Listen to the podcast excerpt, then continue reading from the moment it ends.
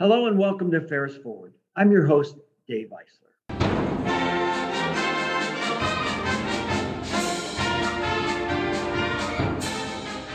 And I'm pleased to be joined today by a person who's literally done everything at Ferris, a person who was a student, a faculty member, administrator, someone who advised the university from his professional uh, career, and who's then become a member of our foundation board and the chair of the foundation board. And in in May at our commencement ceremonies, we're honoring him with an honorary degree. I'm pleased to introduce to you my guest today, soon to be Dr. Dick Shaw. Thanks for being with us, Dick.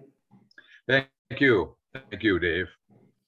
Well, and so you know, I, I know that you have a military background, that you you served in the armed services. Uh, what did you do with the armed services? Well, I was I was drafted in '64. Uh, it was pre-Viet pre-Vietnam. I graduated from Ferris, so I had a refrigeration background, air conditioning, and so forth. So uh, they didn't they didn't care to invest very heavily in me, so they just give me that MOS. And uh, uh, fortunately, I was uh, uh, after OJT after basic training in OJT, I received orders to go to Germany and served with the 53rd Battalion uh, uh, Transportation Group. And uh, we were the 87th Refrigeration Group, which uh, transported all the uh, refrigerated goods around uh, around Europe. So it was it was a very good experience, and I learned a lot. I learned a lot about people, and I never regretted a, a day of my of my military life. And and how wonderful that it was in the actual field that you studied. So I'd forgotten that you had your associate degree when you went into the military. What brought you to Ferris? Well, uh, I was raised in a family that uh, uh, parents uh, who worked hard and, uh, of course, were raised during the Depression, and uh, the the expectations in the family were that you're going to go to college you are going to get a degree. And uh, Ferris was was handy. They had an open door policy. I wasn't the best student in high school. Uh, I had other interests. My maturation level was a little slow, probably, but uh, uh, so we enrolled at, enrolled in Ferris, and it was uh, it was nothing but a good experience. It was uh, a smaller school. I think about three thousand students. They were building a dorm every year.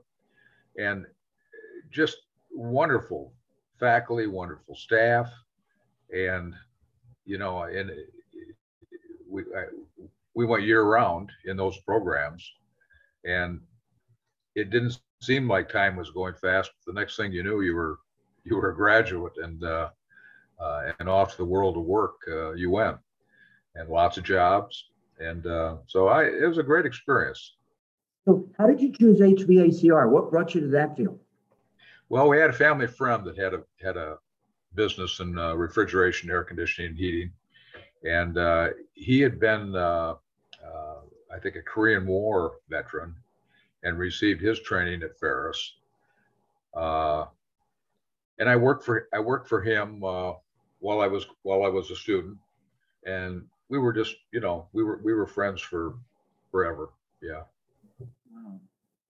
So after the military, you came back to Ferris? Well, I came back to uh, uh, industry, mm-hmm. uh, and I worked. Uh, it was it was a Kelvinator in Grand Rapids, uh, Division of American Motors, and I really hadn't thought about using my GI Bill until they started consolidating and doing some things that uh, I, I, decided, well, this, this isn't this isn't going to be a long time career place to stay. And uh, uh, a neighbor kid who's who'd gotten out of the Navy, uh, I was chatting with him one day, and he says, uh, uh, "Have you ever thought about using your GI Bill?" I said, well, "That's a novel idea."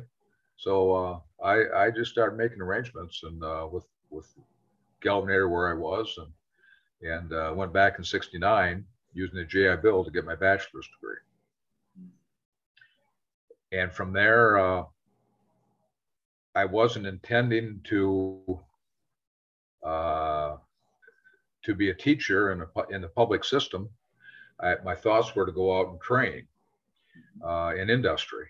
But uh, they needed they needed help after my after my student teaching at Ferris, and asked if I would stay on, and I says absolutely. And I just I really I thoroughly enjoyed working with working with young people, and and it, it was a it, it was certainly the best decision I ever made to stay there. And and as time went on and we developed the four-year program uh, in my 27 years there at Ferris, uh, it really even became more rewarding because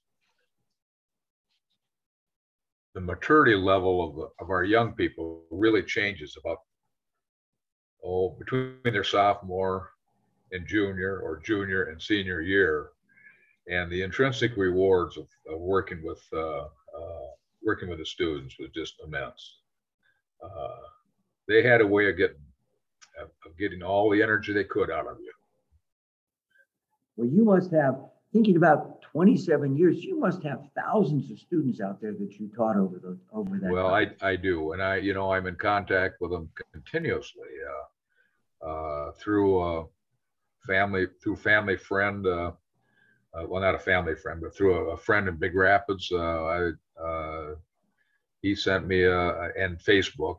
Uh, he sent me the name of and phone number or the email address of a of a longtime graduate. He graduated in 70, 77 or 78 in Denver, and he's in Denver. Uh, and I chatted with him uh, Sunday night.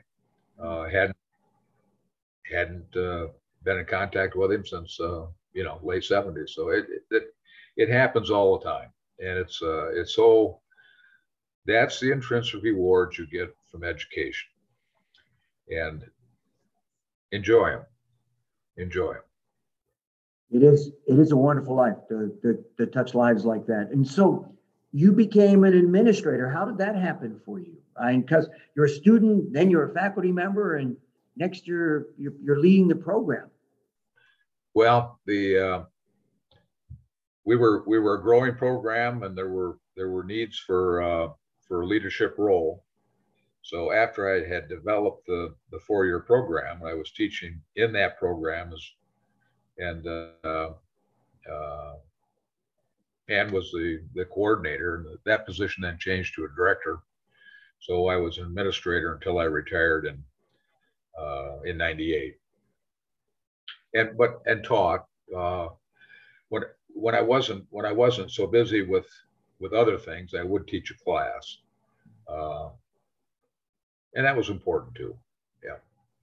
And was it during that time that you created the endowment in HVACR? Uh, was was that a part of the work that you were involved with there? Oh, very much so. Yeah, in the uh, the Clean Air Act of 1988 uh, that uh, George W. Bush uh, George Herbert Bush uh, uh, signed uh, included a 608 section on ozone depletion. And the ozone was being depleted by, by the chlorine in the principal refrigerant that our industry had used since 1928. So it was a it was a monumental issue, and we and it that refrigerant was going to be phased out, and we were going to be moving to different refrigerants, and recovery was going to be the uh, of, of, all refrigerants was was going to be the uh, uh, the standard. And an, an industry group was formed, which I was not part of in the beginning, and uh, it was it was decided by EPA and that committee that certification, whether it be voluntary or or mandatory, uh, was certainly in line relative to uh, uh, recovering and recycling refrigerants. So, as people, as an association and the per and a person that was on our advisory committee started uh, doing voluntary certifications, we I asked if uh, he could come up to Ferris and uh, and uh, certify our students, and he said they could, and he he could come up and it'd be seventy nine dollars a piece. And I said, well, that's not going to work. You know, our students, our, our, our students don't deserve that. So other people on the in in my industry were urging me to get involved, so I did, uh, and I joined that I joined that group, and they people were urging me to uh, uh, if Ferris had the, the, capacity to do certifications to uh, uh, write the materials for training and uh, and do certifications. Well, we did. Joe Galloway had uh, our dean had uh, established te- technology transfer center, and everything was there uh, relative to the infrastructure to do it. So I tapped the uh, other people in the program who were involved with refrigeration air conditioning, and we wrote uh, a training manual, which was very value added, and not just a you know it's a 100 page uh, manual rather than just teaching to the test on just recovery and recycling. I mean, one, you've got to be, uh, a person needs to be system competent and so forth. So anyway, we, we started on the voluntary program. The program, uh, the, the EPA then moved it to uh, mandatory certification. And uh, by that time we were, uh, we were partnered with ACCA, a national largest contractor organization uh, for HVAC, and uh, uh, we just we we hit the road running, and uh, we ended up certifying hundreds of thousands of technicians and helping them immensely uh, with with education, training, and then successfully uh, being certified. And that program is still going on. they're still certifying uh, technicians. Uh, now that the CFCs have been phased out, the HCFCs are phased out or phasing out. And it's still a prosperous business, even just uh, uh over at the old Technology Transfer Center, just for the reprinting of uh, uh, wallet and cert- certification so that they can buy refrigerants. But it was it was very successful. We brought a, a lot of money into the program, and uh, and we're able to build a, a substantial endowment, uh, which was of a lot of value back in the early 90s when when Ferris uh, decided to form a foundation. Uh, we had a pretty good nest for them to start that foundation, and Dick Hurst. Uh, Bruce Parsons, Uh, and by then that was uh, uh, President Sederburg, uh, formed what we now have uh, that, that, that you direct with the Ferris Foundation. So it helped a lot of people and it certainly helped the program to have an annual income off a sizable endowment that helps students. Well, it's a great story because you were you you saw this challenge in the national industry. You addressed it. Ferris became a national leader in it, and then the proceeds for this created this incredible endowment when Ferris didn't have endowments. Yep. And that's something that that's supporting HVACR today. And you think about the number of lives and the impact that's had on that that program. It's it's profound. Well, it's helped a lot of students. Yep. And uh, uh, when you when you've got when you've got student when you've got endowments that uh, are are designated to students, uh, it's it's a wonderful tool for recruitment and to assist them in getting education and minimizing their debt. And let's talk a little bit about your work with the Ferris Foundation because I think you single handedly, between your own generosity and with working with your industry may have created more endowments at Ferris than any single person. And so, you know, you and the Ferris Future Scholarship Challenge have really been joined at the hip. Well, it's uh, it's been very uplifting. Uh, there's there's nothing more satisfying than talking with a former student or a company that hires our students and explaining a program that is a win-win situation. You're taking care of workforce development. There's skin in the game for the contractor because he need he, he's always going to need people. there's skin in the game for the students because they're always going to need help. And we're and we're always going to need students coming into the program. So it's you know it's back to recruitment, helping them out, and and they and they go out to work. But it, it's it, it isn't just what I've done. Uh, we Dick Hurst and uh, uh, Dick Dick Hurst and I am working with Karen. Uh, have had a lot of fun. We, we you know we, we just put a list together. We update the list, update the list uh, every once in a while. Matter of fact, I just uh, added a couple names uh, the other day. But uh, Karen, Karen becomes the the catalyst uh, when, you when you get their attention, and uh, uh, they, they understand that the program that that you kicked off with the Ferris Futures Scholarship Program from the $18 million that the state owed, owed us. And you're the one that stood up and said, this has got to be for the students. You went to the trustees, got their blessings. You came to the foundation board, got our blessings. And that's what's that 18 million will, you know, to turn into 36 million or more. Uh, and be there forever. Be there forever and grow so that the endowments the endowments that uh, we that, that we that we have established uh, and and fund one scholarship ultimately will fund another one you know a second and maybe a third later on uh, there's nothing that could, that could we that we can do to make Ferris and what we do for students more sustainable Thank you for the kind words, and I'm not going to let you off the hook quite that easily. How many endowments do you think have been created in your industry as a result of this? Well, just take a guess at the number. Well, I, I would say maybe a couple dozen. That's what uh, I was going to say. More, certainly more than 20, maybe as yeah. many as 30, right? Yeah, possibly. I, I, I, I, I probably had my hands on some of those and not that involved, but uh, but others with deep involvement, yeah.